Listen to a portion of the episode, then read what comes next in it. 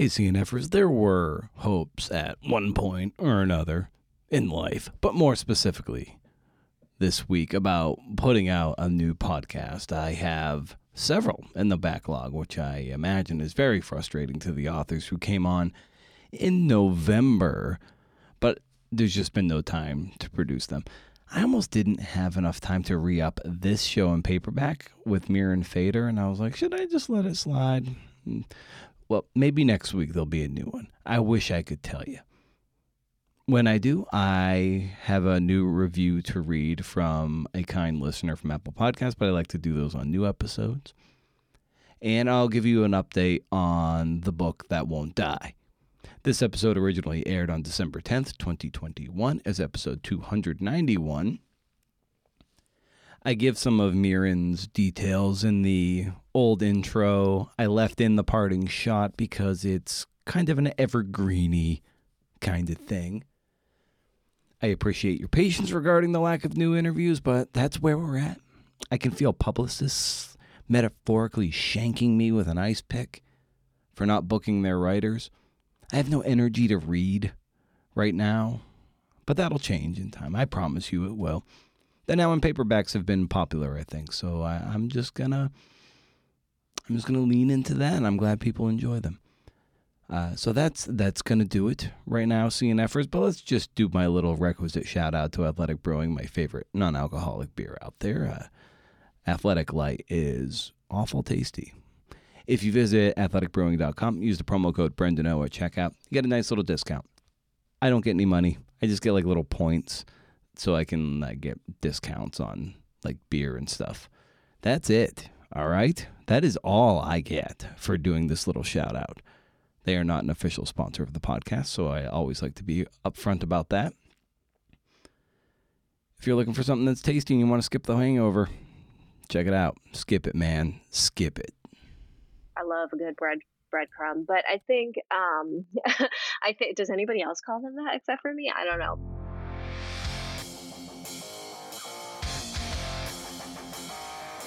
Oh, this is the Creative Nonfiction Podcast, a show where I speak to badass people about the art and craft of telling true stories. I'm Brendan O'Meara. How's it going? Well, man, where to begin? Where to start? Listen, every podcast is special in its own way, but some people bring a little extra sizzle to the party. It's a combination of charm, insights, quotability, and above all, that certain measure of playing ball. Basically, you can tell when people are having fun and maybe you're getting a chance to jam in a way that they don't ordinarily get to jam. Enter Mirin Fader. Mirin is a staff writer for The Ringer. She's written extensively for Bleacher Report magazine as well. Uh, she had two pieces from BR Mag earn a notable selection for the debut of Year's Best Sports Writing, the collection formerly known as Best American Sports Writing.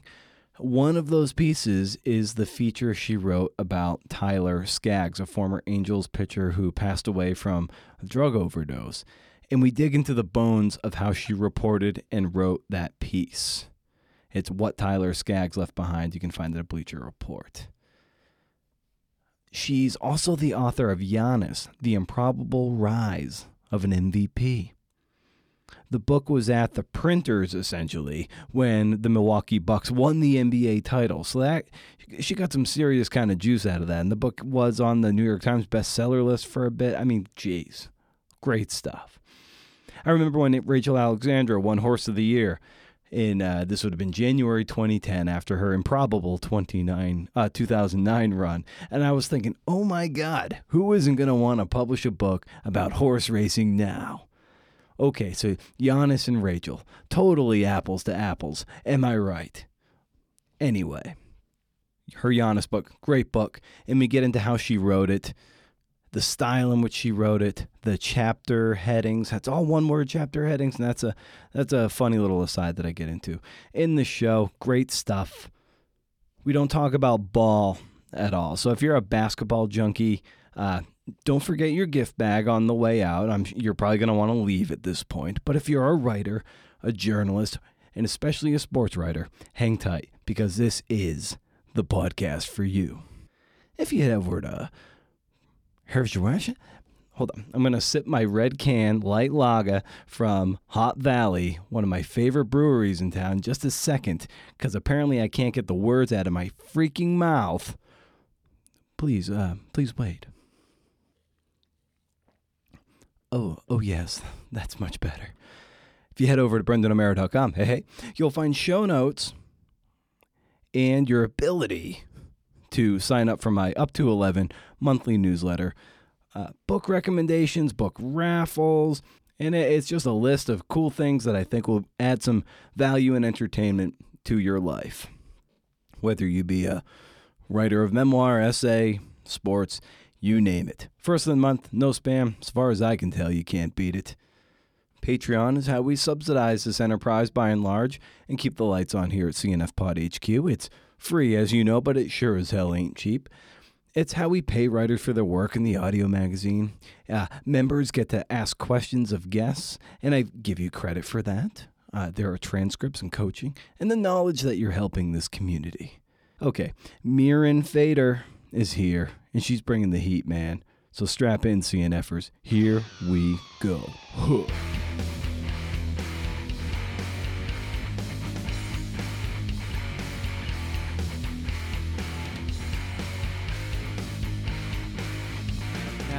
Just as a as a weird and kind of wonky jumping off point, like of, of all of all things to start talking about is uh, I, I'm today and today alone. I, I'm I'm trying not to touch social media at at all, and it's really hard. It's just the thing that always nags at the back of my brain. I hate social media by and large, and I try to avoid it, but I'm always pulled into its vortex.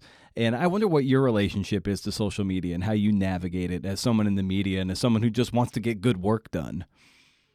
Yeah, I'm very different with social media than I would say a lot of my peers. I still don't have an Instagram, um, so I just have my Twitter. But I think the internet is going to be a part of our lives forever. There's no opting out, but there is a healthy way to choose how to be on it. And I choose to not be a scroller or somebody that's on there for, you know, opinions or takes. I really just you know, share some piece of writing advice that I found or some really interesting feature like once a day and, and that's it. Like I don't I don't spend my time on social media like that. I feel like I I just don't feel good when I'm on there, you yeah. know? So it's just it's not worth it to me. Absolutely. And it's great when you can con- contribute to the ecosystem in a positive way. Like, you know, you'll retweet a story, something that's inspiring, good writing advice, you know, and then, of course, you'll pop in a story of, of your own that you're working on. Right. And I, I feel like you have a really, from what I've seen and uh, from from your offerings, it, it seems like it's a, it's a net positive for anyone following, but it also doesn't detract from what you're trying to do as a, as a reporter and a writer. Oh yeah, no way. And I think what it is good for is networking. And I, you know, I met my mentor on Twitter and then we met in real life. And, you know, a lot of times I just reach out to sources on Twitter. So I think for me, it's, I've just decided, you know, my platform is going to be positive and my, the focus is the work. Like I always say, you know, your portfolio should be your writing, not your personality or your Twitter voice. It's it's like the body of work is is what matters. That's what got you here. It's what's going to keep you here. Hopefully, if you're lucky enough. And um, so that's my focus. Yeah, and the, the body of work as as resume to me is so much. It's so so important because some people think you know the resume or where you go to school matters, and I guess to an extent it might. But over, I'm sure you've had this experience. Just over the years, it's the features you write that you pitch to editors and show editors. It's not like, oh, where did where did you go to college? It's like, no, show me that you can do the work. exactly. Oh my gosh, I feel so passionately about this. Like our best writers do not come from the top journalism schools. Sure, they they have produced wonderful writers, but you know, I I went to Occidental College. It's a D3 school. We don't have a journalism major. I learned by doing. You know, you learn how to um, be concise with your words when you're out reporting every day. You learn how to be calm under pressure when you have deadlines every week. And no matter where you go to school, nothing can substitute the best teacher alive, which is doing the work. So yeah, I actually I love talking to students that don't come from traditional journalism schools. I, I just there's so many other ways to tell a good story that doesn't come from shelling out hundreds of thousands of dollars. And what would you identify as early growing pains for you as a as a reporter and, and a writer? Yeah, well, I think just not moving up. I mean, coming from Occidental College, you know, a school people didn't know about, and also being a woman sports writer, it, wasn't like there were many of us, you know. So I started at the Orange County Register, and I was, I mean, there's the bottom of the totem pole, and then there was me. Um, I was doing everything that nobody wanted to do: little league baseball. Uh, I did a story on four-year-old baseball. I did a story on fundraisers, uh, junior colleges, high schools. You know, so I think the the challenge was I just felt like I wasn't moving up, and it was really hard. You know, that was 2013 to 2017, you know, it was a really brutal time to be at a newspaper. And I just wanted so badly to be moving up and writing long form features for a magazine. It just, it wasn't happening. And I think the other hard thing was, um, you know, getting laid off from that job and becoming a full time freelancer. So I was half Bleacher Report, half ESPN, but I just could not land a staff job. And so, you know, that was a really hard period of time for me. How did you get your foot in the door at at BR and ESPN to generate the the momentum of that flywheel? Yeah, it was super interesting. I had pitched a story when I was at the OC Register. They said I was allowed to freelance if it doesn't involve Orange County. So I had pitched a story to Grantland, um, RIP, and they turned it down. Allow me just to cut in real quick. Mirin saying Grantland RIP. Can I just say how many people, when they recall Grantland, they just say RIP? Mary Pilon, now Mirin. I swear there was somebody else in there. It might have been Claire McNear. It might have been somebody else in the run of the podcast. I just, it kills me and cracks me up that everyone just still laments the loss of Grantland. Even though The Ringer is kind of like Grantland 2.0, there was something about Grantland that elicits the RIP thing. So anyway, we're gonna we'll go right back to Mirin. I just needed to cut in and say that. But they said here's an editor at ESPN's email, try them, which was so nice. Um, and so I did that, and that ESPN person turned it down too. But then I had this magical email address, you know, so I just kept pitching and pitching, and all of a sudden one article turned into three, and then it turned into like a three year relationship freelancing for them. Um, but again, I wasn't landing that staff job. And then BR Mag, they started. They started BR Mag when I was in my I think my third year at the OC Register, and the editors found me. I don't know how, and they were like, you know, we think you have potential, and they came to LA and they interviewed me, and uh, they sent me on a trial run to Philadelphia to profile Mo'ne Davis, the Little League phenom, um, who was starting to play basketball. And I did the story, and it was so fun, but I still didn't get hired. So again i had this relationship and i just kept freelancing for them but it just wasn't it wasn't happening in the way i wanted to and then when i lost my job um, at the OC Register, Bleacher Report predominantly gave me a lot of work, and they said, "Do you want to go to Lithuania? You can profile LaMelo Ball." Wow. that just yeah, that just that just changed my life. I was a freelancer, and I just left for a month, and I came back, and I finally got the job. So that's how that happened. And when you had that that ESPN editor's address, and you you had that thing, and you were like pitching, pitching, pitching. Uh, what part of you was was comfortable always knocking on that door, however frequently that was, uh, even in the event in the in the very likely event that things would would say no. Like, uh, how did you get over the resistance of constantly pitching and not feeling like you were maybe annoying the person and, and turning them off? I'm sure I was annoying them, um, but I, I, I call it professionally stalking. Uh, yeah, it's yeah. you know it's diplomatic. And you got to be a little pushy, but no, I just think, you know, I was so determined and I wanted this so badly. And it was really discouraging. You know, it was not easy. It was painful. I felt like I wasn't ever going to break through, but it wasn't going to happen unless I kept at it, you know? And so I think it's just that stubborn persistence like, okay, if you turn down three of my pitches, I got three more coming tomorrow. And I think that's what got me through was like just focusing on the work and you know, letting myself feel discouraged, but not to the point where it stopped me from trying. Yeah, perseverance is so key in this line of work, and and you're given that you're a sports writer, and I always lean on sports analogies on the show anyway. It's uh you know, batting average is something that we see in baseball. We know that 70% failure rate is actually incredibly successful. You're a Hall of Famer.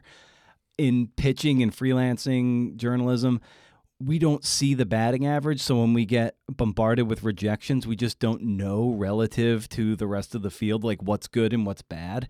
So we often get beaten down by constant rejection without knowing that oh yeah maybe 10 or 20% of the time get landing landing a pitch is actually like a really good hall of fame batting average oh totally people really don't realize it and not even just the ones that you get turned down but the ones that you report you know midway through and then it breaks down for whatever reason and all that work and, and that story's lost. Um, like we could write a book you and i on the lost stories or the rejected pitches or you know that the whole thing is about failure. Like that's what i think people don't realize.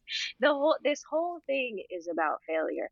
You know people are going to reject your ideas or they accept it but the idea doesn't work out or you're sitting there you're writing it's not working. I mean you know, this is a very constant thing that you're dealing with all the time, which is why it's really hard. And a lot of people are like, I'm just going to go into TV.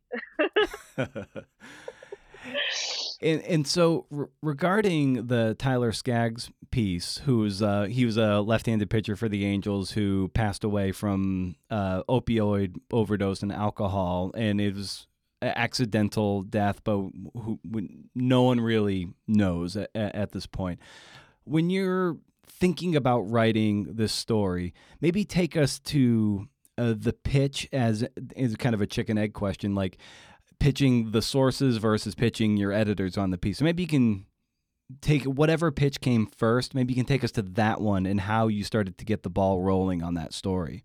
Yeah, I mean, the first thing I did was talk to my editor about it. I said, because it had been a couple months, like I you know, was not going to pitch this immediately after this person's death, you know, and there were a lot of sensational, you know, pieces out there. And I, the pitch that I had to my editor was, I just feel like I don't know who this person was. And it's very sad to me that the only things I see about him is his life condensed into a headline. You know, Tyler Skaggs dies at age whatever of an overdose. And, you know, I just think it just strips somebody of their humanity. And I wanted to know more who he was. So I think with the pitch, you want to, like, what is some question that you're trying to find out? And you know, my question wasn't, how did he die? It was, who was he when he was alive? And I think that is how I framed the pitch.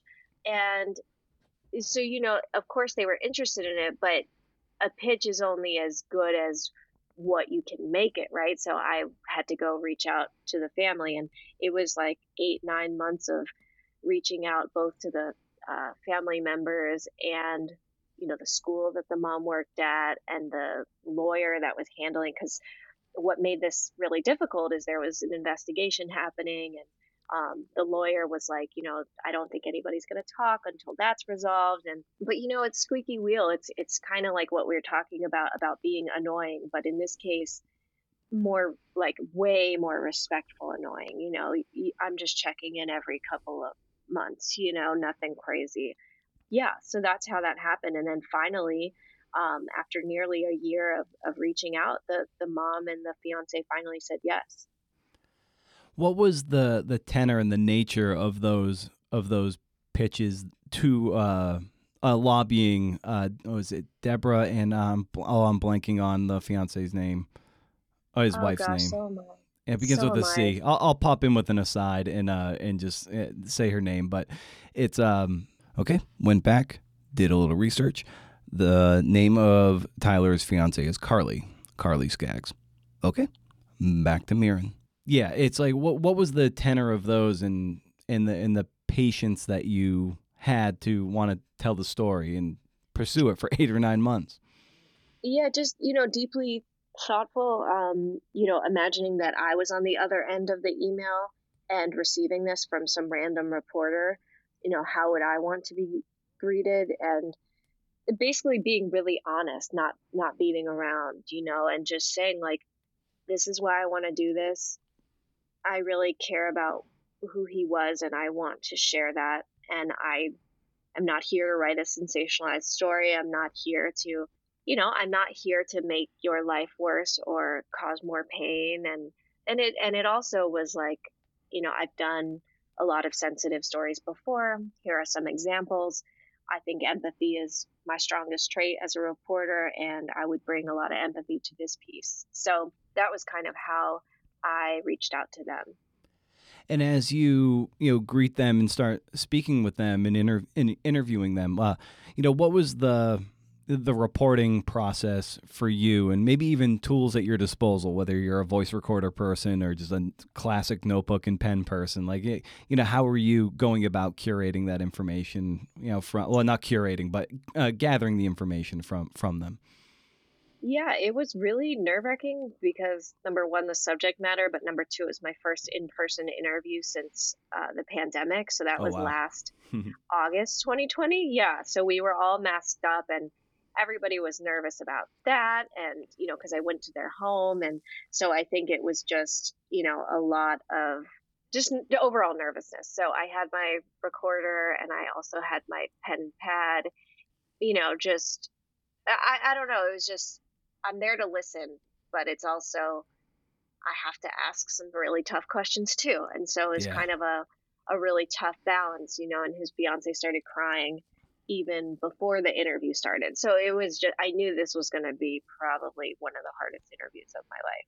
Not that you ever really get comfortable asking, you know, kind of probing questions, but, you know, when you're dealing with this kind of interviewing, you know, you have to you have to be very delicate with how you frame questions because you still want to build character and build scenes, but it's about you know dealing with their grief at the same time. So you know how how did how have you navigated that? You know, I think it's about understanding that you don't have a right to somebody's trauma and that, you know, feature writing, nonfiction writing is about getting this really strange intimacy with a stranger that you would probably never get with any other human that quickly.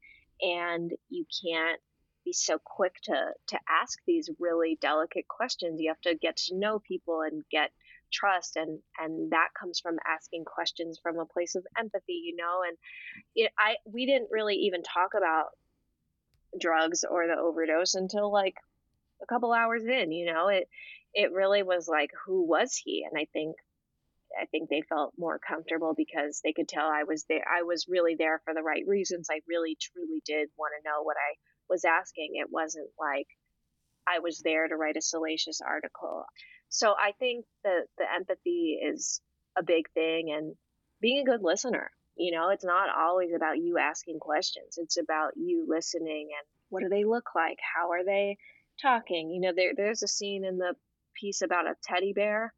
And, you know, the teddy bear thing only came about because I saw the fiance like holding it. And I thought that was a little, you know, I mean, she's a grown adult and there's a teddy bear. And you got to ask, what's that? You know, and then yeah. that leads to really deep things like, yeah, Tyler's voicemails are on here, you know? I, so I think that is also an example of there's no substitute for in person reporting.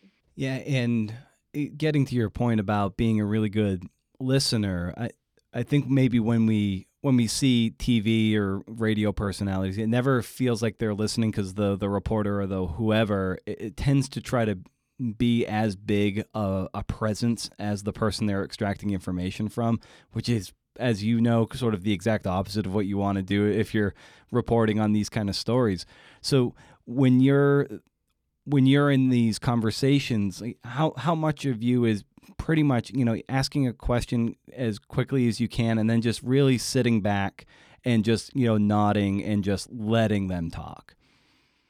I mean, I think it depends on how open the subject is, but a lot of it is me when I interject, I ask for detail, like, you know, because I'm trying to paint the scene, you know, and it's it's you've got to get those details in there. And when somebody says they're sad, that's just you know what does that mean how how sad how does that manifest you know so i think the questions i interject with are more so to draw out anecdote because people don't naturally speak in anecdotes but as far as like the, how that manifests in writing, it's I'm not I don't like being in the story. It's not about me. I'm old school like the journalist is not the main character and I think a lot of people, you know, the I I've only done it twice cuz my editor made me for the international stories. It just made sense for those the two LaMelo Ball stories, but for the most part like you're never going to see me.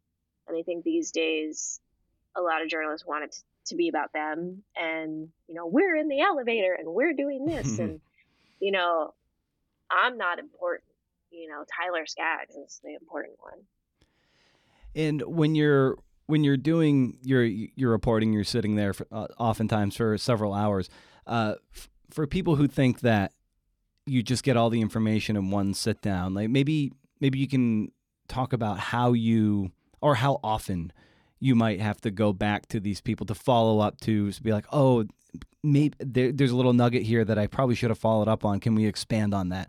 And, and you know, how often maybe you circle back to to these key figures in your stories?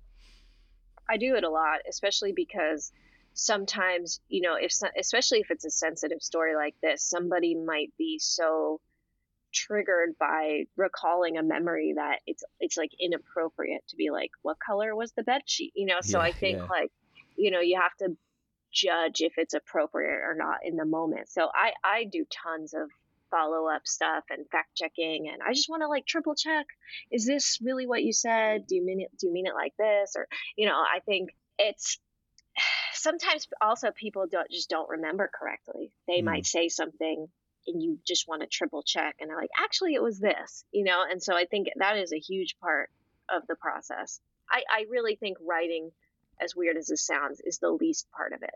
The most is reporting and following up and fact checking.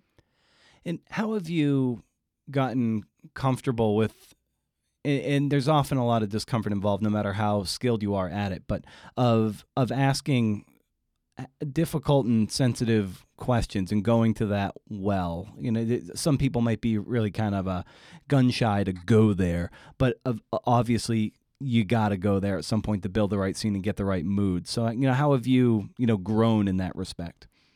Yeah, I mean, I think there's always going to be a level of of trepidation and uncomfortability with that and i think that's good like if you're not that's weird you know this is really hard yeah um but i think I've gotten better at it. You know, if you report and write every day for the next 10 years, like you're just bound to become more confident at it. But I'm always nervous. Like, I think the day I stop being nervous about it, I should probably do something else. And I knew, especially in this story, I had to say, like, did you know? Like, did you know he was taking drugs? Like, and, and, and I think it's just so hard every uh, every single time you ask a pointed question like that. And the seminal uh, quote in that piece about nobody put a gun to his head, like, yeah, that came from me being like, you know, how do you reconcile the fact that he clearly took this, but you don't know much about it, and what how do you reconcile those things? You know that you can know somebody so well and not know this one part of them.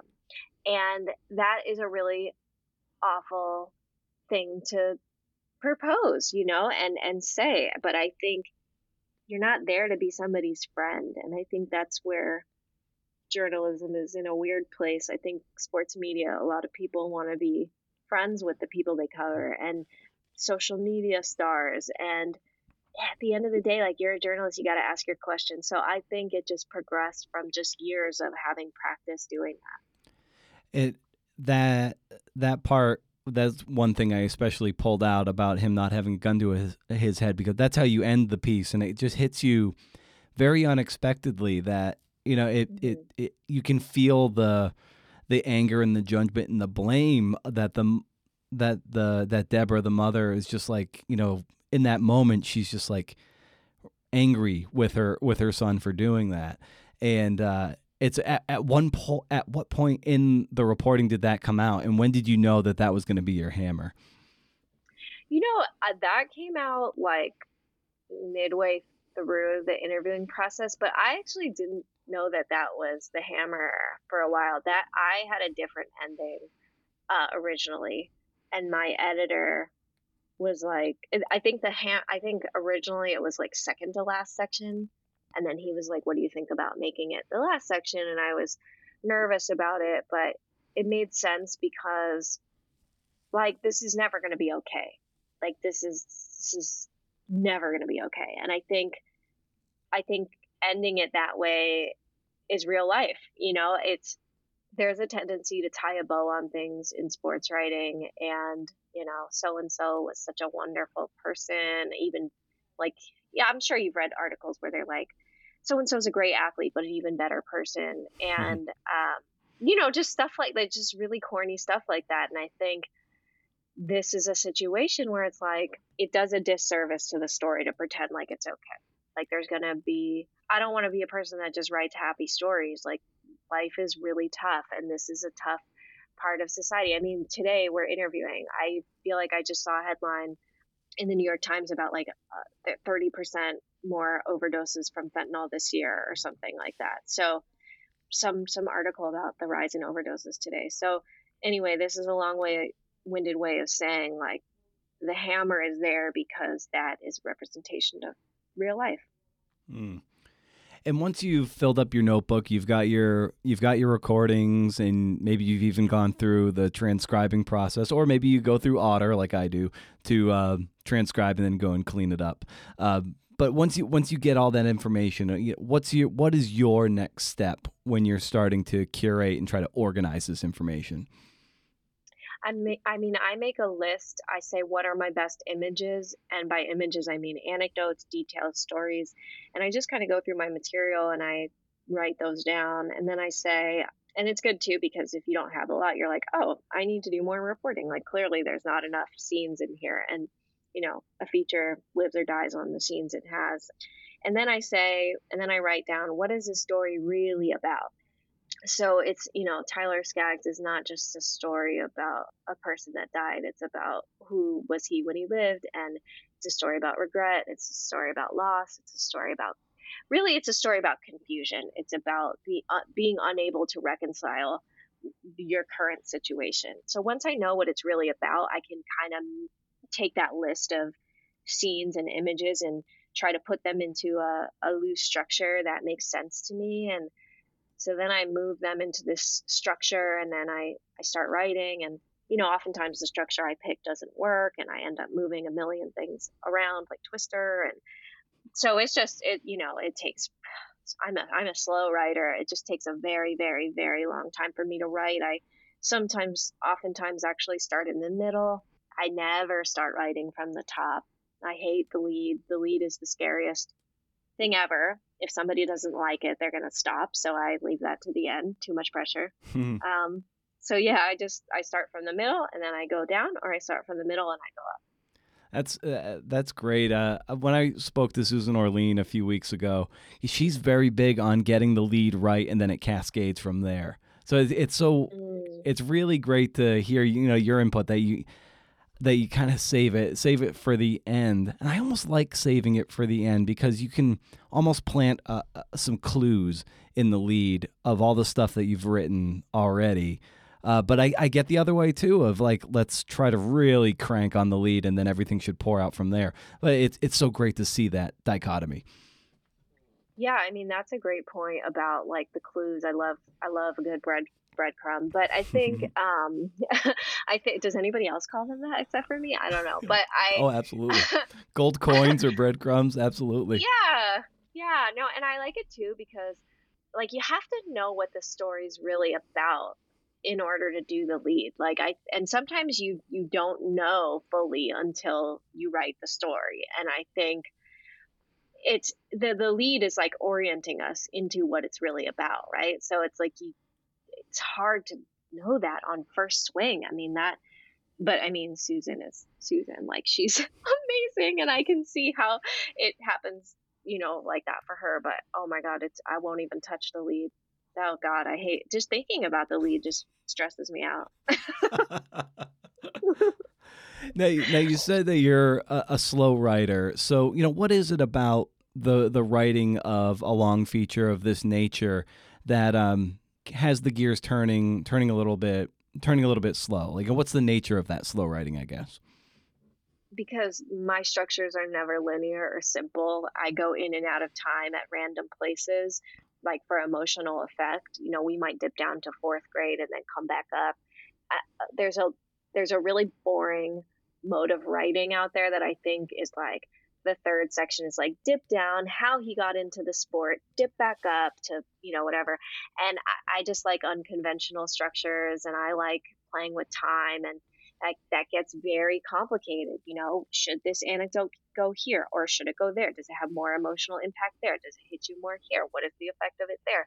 You know for me every single sentence has a purpose and you know i i want to have these moments that hit you and it's hard to you know, the like the one in um the Tyler Skaggs one, I forgot what it was, but I think the fiance was like walking home or something and she like thinks he's there and it's like by her ankle. I don't know. There was something about ankles and that took me like hours to just sit there and get that image right because half the time I overwrite and I want to make it sound pretty and it sounds bad.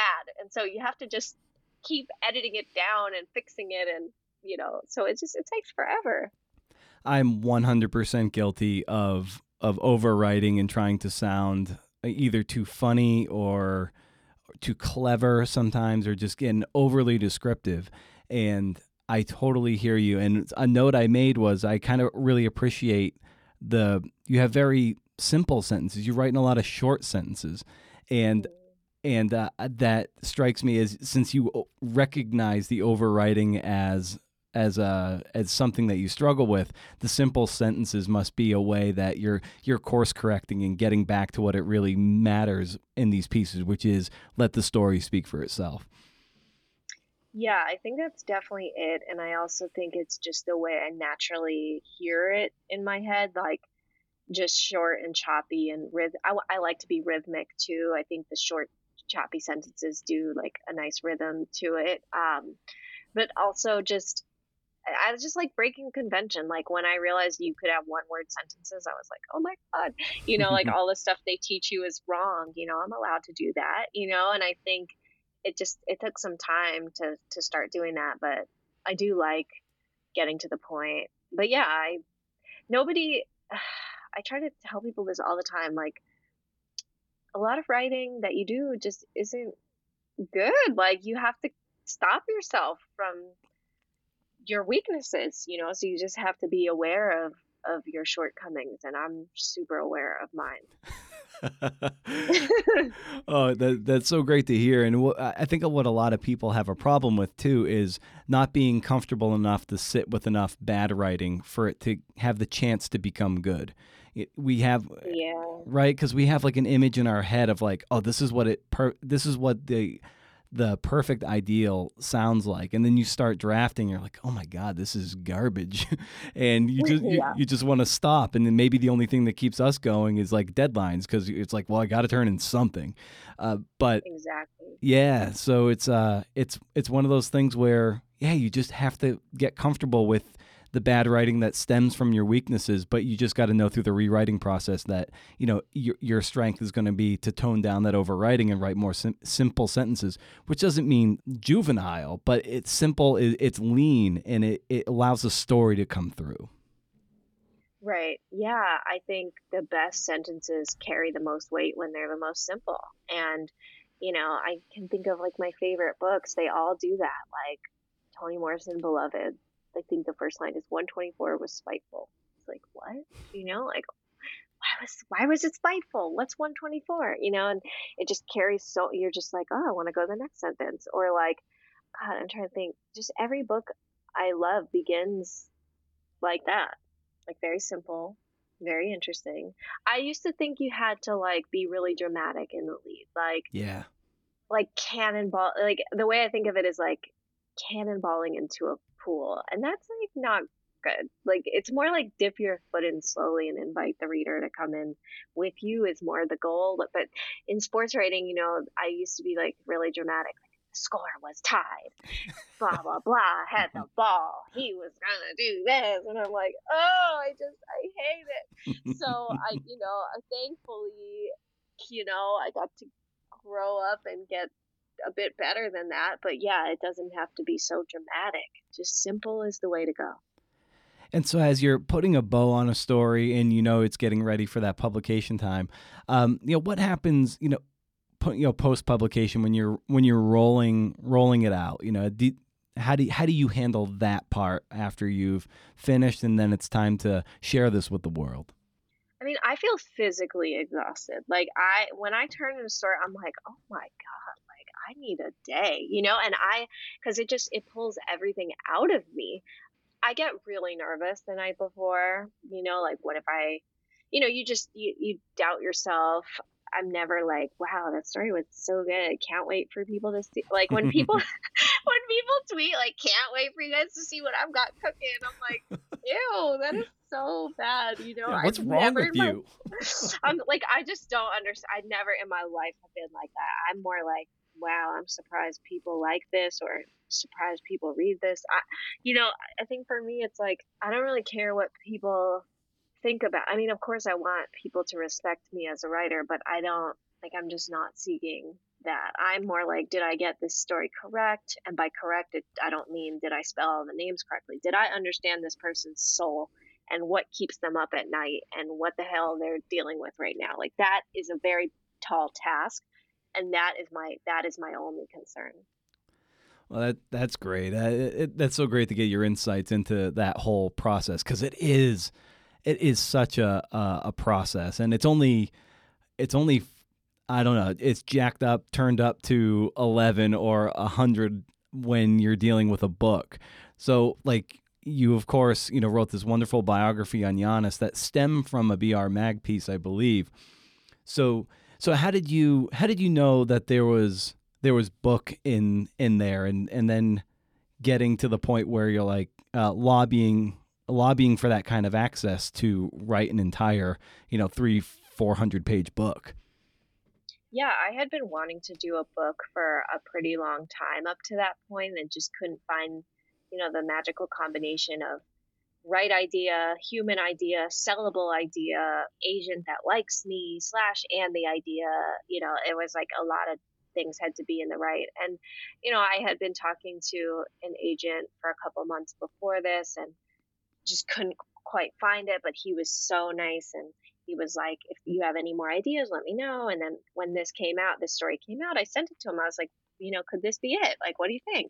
You know, we both agreed that it had so much legs because not only obviously was it sellable and it's a superstar like Giannis, but really nobody really knows much about him. And so that is so fruitful to have a subject where you could be the first. Like you could write about things that people don't know about. And his story's so lovely and so uh, universal. And it just so aligned with my purpose as a writer to, to write stories that I hope, you know, dignify a person's struggle and experience. And so um, yeah, we both thought that this was a really good idea to sink our teeth into. And how much access and how much time did you have with Giannis in particular? Of course, you probably spoke to dozens and dozens of people, but with him as a central figure, how, how much time did you have with him over the course of the reporting for the book?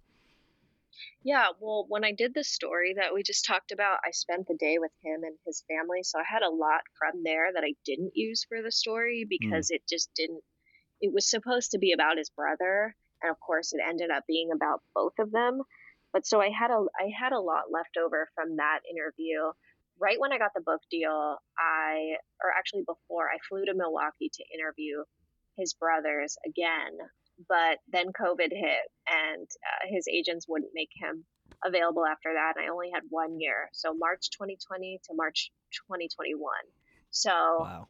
um, yeah. So of course I would have loved more time, but you kind of can't predict something like that. And I had to cancel my trip to Greece as well. So, but luckily, you know, I had the interview with his mom and his brothers and, um, you know, a lot of people close to him and it ended up being 221 interviews total.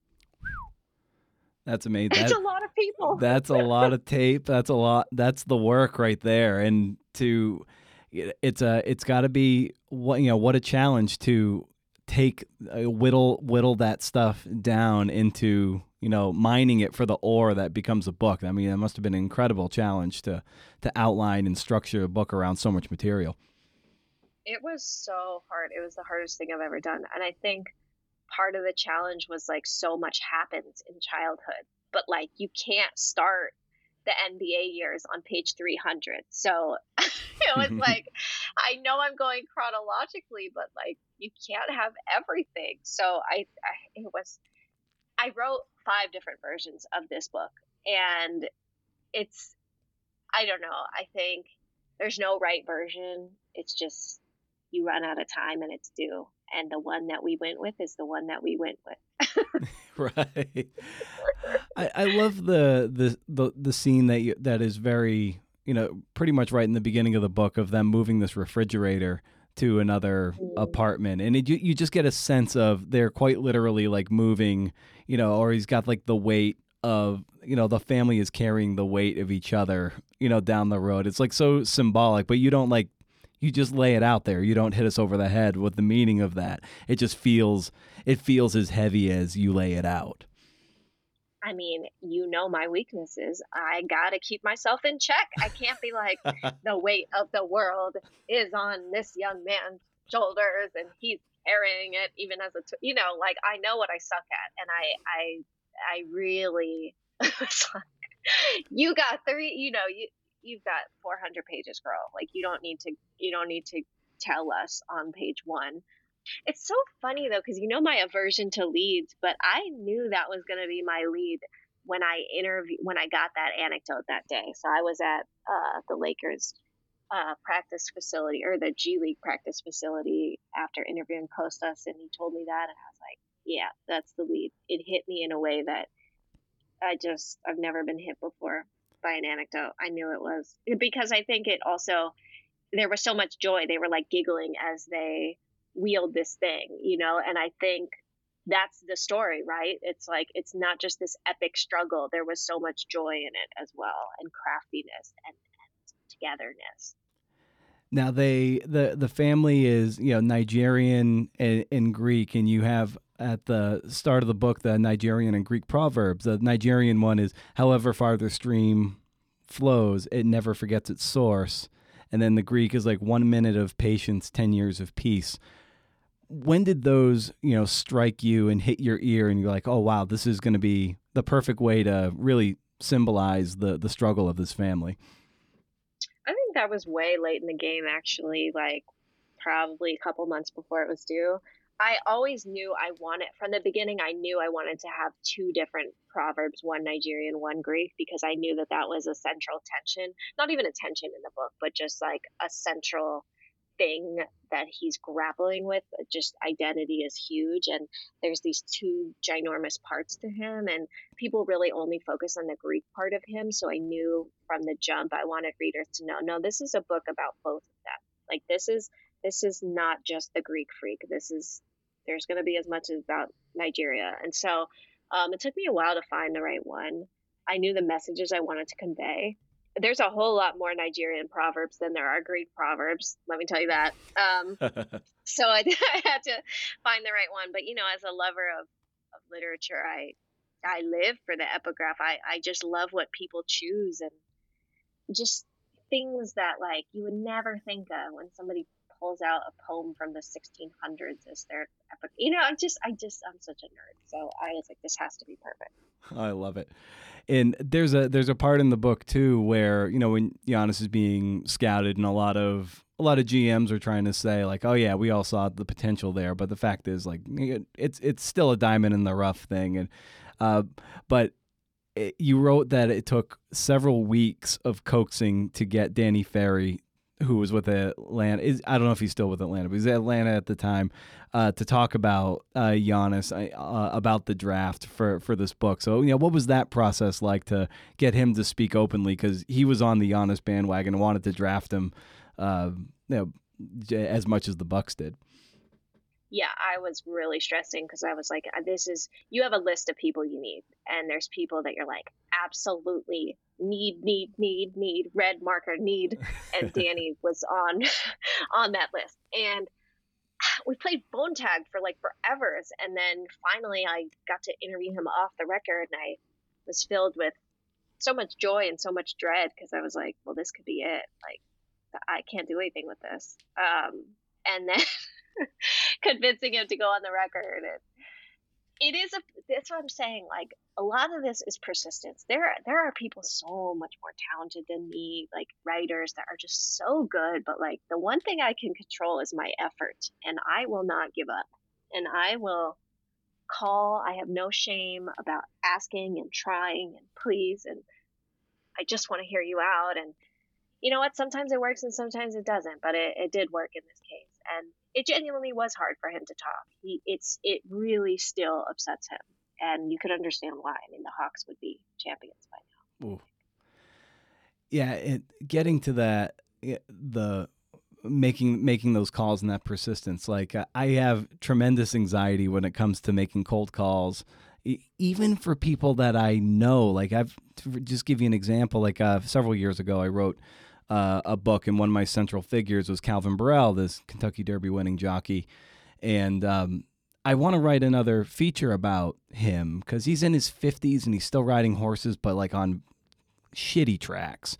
Like here's a guy who's won the Derby three times, rode the Horse of the Year in Rachel Alexandra in 2009, and he's on like a real backwoods tracks. Like he's a total fall from grace, and he has that almost that uh, old boxer storyline where I just feel like he's gonna probably just die on the racetrack someday. Like he'll fall, and like that'll be it. And he, I know this guy, and yet I still have like this anxiety to call him and be like, "Hey, you know, I'd like to touch base. I, you know, I might there might be something here to." You know, a feature for the next, you know, what, what you've been up to the last 10 years and uh, so maybe like with with you, how do you handle you know getting on the phone and, and dealing dealing with that if it is something in fact you deal with? Yeah, I I mean all the time. I'm thinking Pamela um what's her name? Colloff. Yep. Yeah, Pamela Colloff tweeted like last week, I've done this for 20 years and I still shake or something when I have to call. And I retweeted it because I was like, Pamela, yes. Oh my gosh, normalize it. 100%. Um, yep it, it, I I I feel that way all the time, all the time. But I think it's just you have to. I know this sounds like really ridiculous, but I'm like, what can they do? Like, especially through the phone. Like, they can't come kill me. Like, I.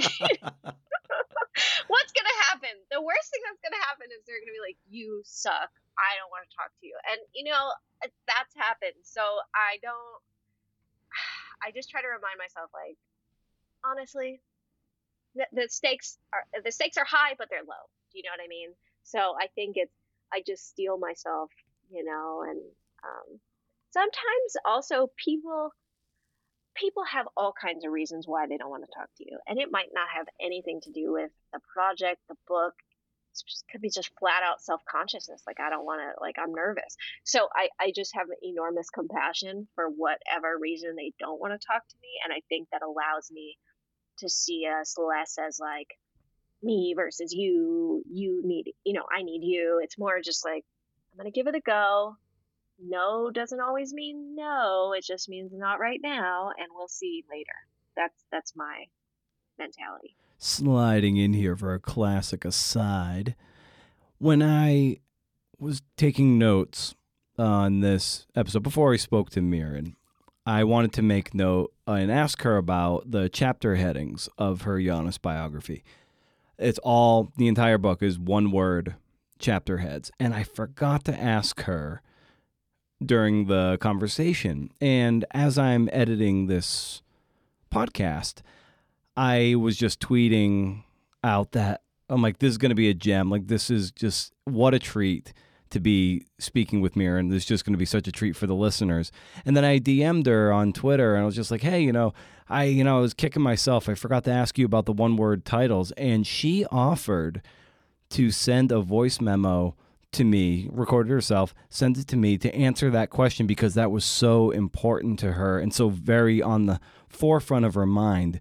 This idea of one-word titles. So basically, that's the question I would pose if you were standing in front of me. So, what was the importance of one word titles throughout this book? So I wanted to name each of the chapters one word because it really helped my process to try to distill what each chapter was going to be about. When I normally do my long form stories, that's the question I always ask myself before I even start writing. I say, what is this story really about, right? It's not just a profile of a superstar who's about to enter the draft, or it's not just a profile about somebody who won MVP. It's like, it's a story about fame and grief or, you know, internet stardom or childhood. Like there's, there's all these themes that are part of it. And so when I was doing the book, essentially a book is like 15 long forms in one. So I had to ask myself that exact question for each chapter. And I found that naming each chapter one word helped me really concretize what each one was going to be about. And it also helped me think very clearly about the multiple meanings that I wanted to convey in each chapter. So, for example, hunger is not just about literal hunger, it's about desire and just enormous determination to succeed. The last chapter, Home, is not just about a physical home um, and architecture, it's about belonging and finding a space that, you know, where you feel accepted. So that's sort of the reasoning behind why I wanted to do one word chapter titles. There's a moment in the in the book where you know Giannis is in in the NBA and you know he's starting to starting to become a star and his and his younger brother Alex is there watching him practice and and Giannis he he says like this is this is how hard work uh, th- this is how hard you need to work like this. And he's showing them like this is the effort you need to put in. And that's so incredible incredible and important this idea of rigor and what it looks like and what it takes to succeed at a very high level. So in this game you're performing at a very high level. You know so what does rigor and hard work look like to you in the way that Giannis was pointing out to Alex yeah, I mean, you mean like in terms of the writing game and stuff? Yeah, yeah, exactly. Yeah, yeah. Um, like 221 interviews is like really, and it's not like a 10 minute interview. It's like hours with people and and using a translator and being tired and doubting yourself and the rigor is like i'm dead but i'm going to call one more person. The rigor mm-hmm. is like god this draft sucks but i'm going to give it another hour. You know the rigor is all right danny you you know you turned me down 10 times. I'm coming back for the 11th one respectfully. I got a job to do. Like the rigor is is like i'm going to be the most relentless hardworking reporter i can be. The writing is not always going to be good. The the, the you know, there I have shortcomings, but I am gonna damn sure make sure that I work my hardest. Um, and I think, you know, the rigor is also just never feeling complacent. Like I think people, a lot of my friends are like, "Why are you so intense about this? Like it's you're fine. Like you've made it. Like everything's good." I'm like, "Do you know how it works? I could be gone tomorrow." You know, like it's it's very like you know, okay, so I wrote this book, but what happens the day after you get the bestseller? Like you're just you're just a person in the world. Like you got to keep working, you got to keep moving. So for me, the rigor is like, yeah, but what's next? Okay, that story. Okay, but what's next? You know, like what am I doing? Like I'm already like what 2022 is like tomorrow. What what do we got on slate? You know, so I think the rigor that's that's actually why I really loved working on this project. I respect Giannis's work ethic. I respect his stubbornness. I respect his, uh, you know, just utter lack of complacency. I, I struggle with perfectionism in the way that I think he does. I love that no matter what he accomplishes, he always works like it's about to get, all be taken away. And I, I think I'm the same way. Well, that must have, that's like a little grace note through the final third of the book, too. That, you know, what if we all went to sleep and woke up and we were back where we started? Right. Right. That's my favorite. That's my favorite quote in the whole, the whole book because even when he's at Chick fil A, he says something like, what if I got to hold the trophy because what if it's gone tomorrow? Or so, I don't know what he said. And he was joking, right? But from working on this project, I'm like, uh, not really a joke, you know? Absolutely, yeah. It, it it really just echoes what what you're saying too, because you know the the book comes out, it definitely gets that nice that nice boost that you know they win the title, and so you're putting the finishing touches on this book, and they win the championship, and it's just like, oh my god, you're gonna get that juice from it, but still, there's there's that thing like, yeah, but what about 2022? What what next? I got I have to keep this going. Right. No, I know. I'm already like, well, what if book number two? Like, I I'm ready to roll. You know, I spent the last like two months trying to come up with book number two, and it's but today I had a I had a um, a talk with one of my mentors, like, but what about this idea? Is that better than that idea? You know, like I'm already I'm past Giannis world. Like I'm I'm ready. I want to do like 10 books or something crazy. I'm I'm like ready to roll, you know. I I'm when you work so hard on a book or a story like like I do, you put your whole mind, body, heart, soul into it. When it's over, it's over. You know, like you're ready for the next.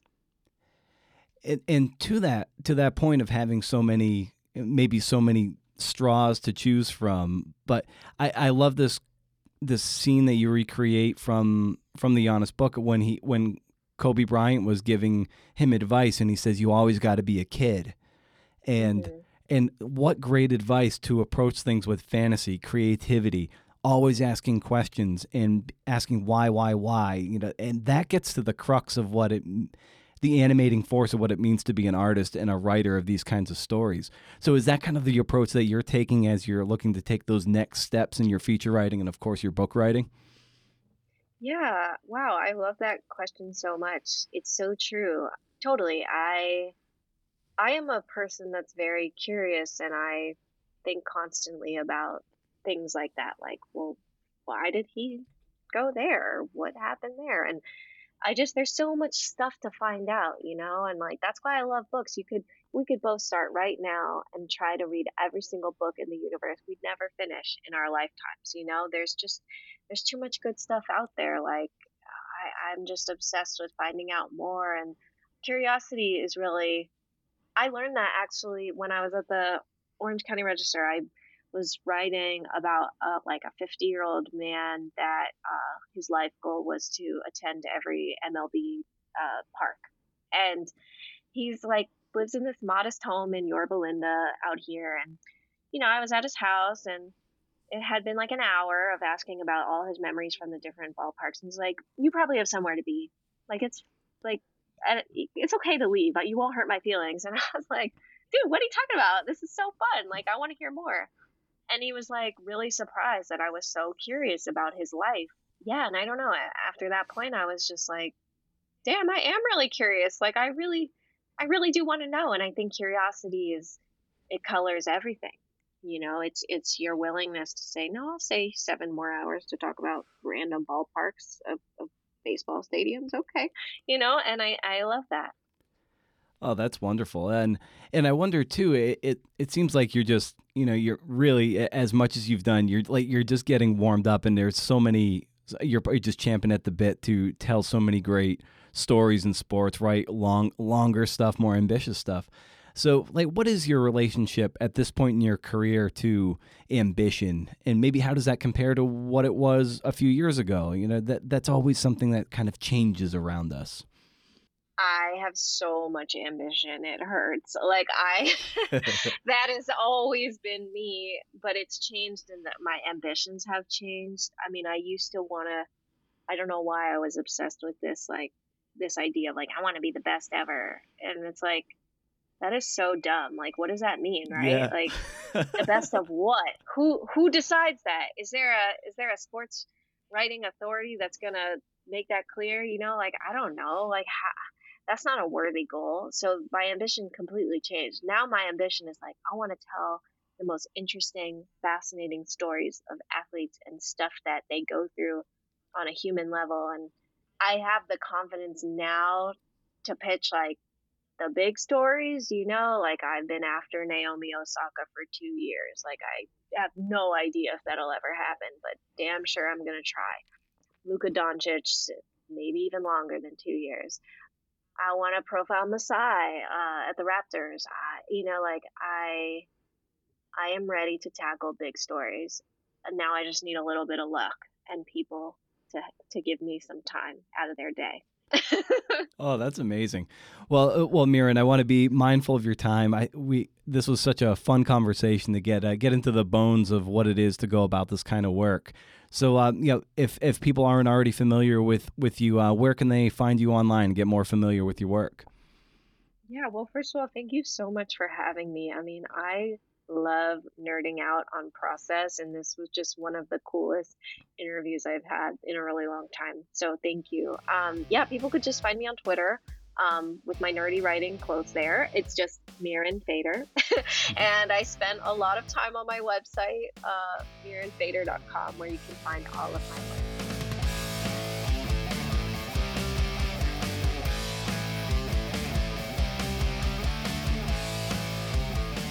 Well, here's the acknowledgments section of this book. Thanks to Mirin Fader. Um, oh my god, unbelievable. How great was Mirin? We didn't get into some of the origin story stuff that I typically dig into because I really wanted to do an autopsy on that Skaggs piece, and uh, so that that's what that was about. That was awesome. That was really cool. It was a lot of a lot of fun. Hope you got a lot out of that. I know I did. I want to dedicate this episode to Kim H. Cross.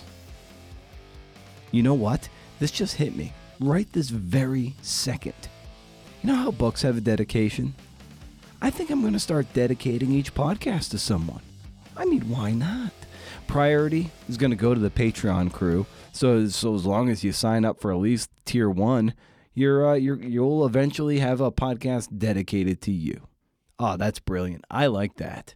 I'm to do it. If you want an episode dedicated to you, become a Patreon. Uh, uh, become a Patreon. Let's let's do this. Let's let's do this right. Become a patron at patreon.com/slash CNF Pod. Shop around, transcripts, coaching, editing. You can ask questions of guests. There's a lot of a lot of cool things you can do, and also you have the knowledge that you're supporting the community. So those dollar bills go into the pockets of writers to make the audio magazine possible. Uh, regarding Mirin, you can follow her on Twitter at Mirin Fader. It's uh, M I R I N F A D E R, and she's mirinfader.com. You can see lots of her clips, her body of work. This past week, I was lacking in focus and motivation. Not sure why, but got to stay on brand.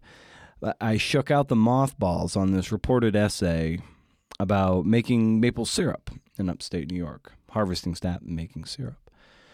Mary's things I really like, like science, brotherhood, and pancakes. So it was fun to dust it off. And right off the bat, right off the bat, I started reading. I could just see the veins bulging in this piece's forehead. It was like it was going to burst.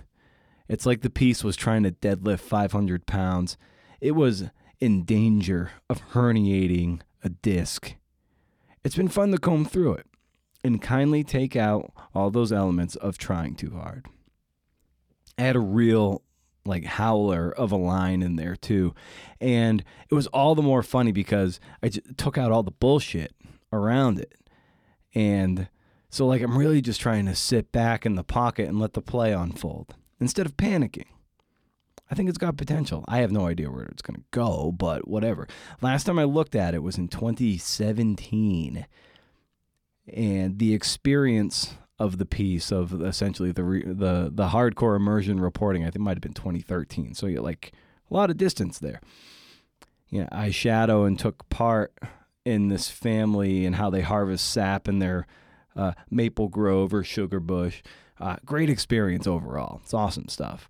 I have no idea what to do with the piece, but it's been it's been good to go over it and tell it to breathe and like yo, cool. Catch your breath, man. Be cool be cool.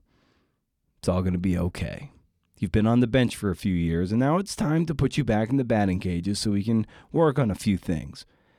You know, you come to this podcast for a grab bag of mixed sports metaphors. Well, that's got to be it, right? Well, one thing I do know, CNFers, if you can do, interview. See ya.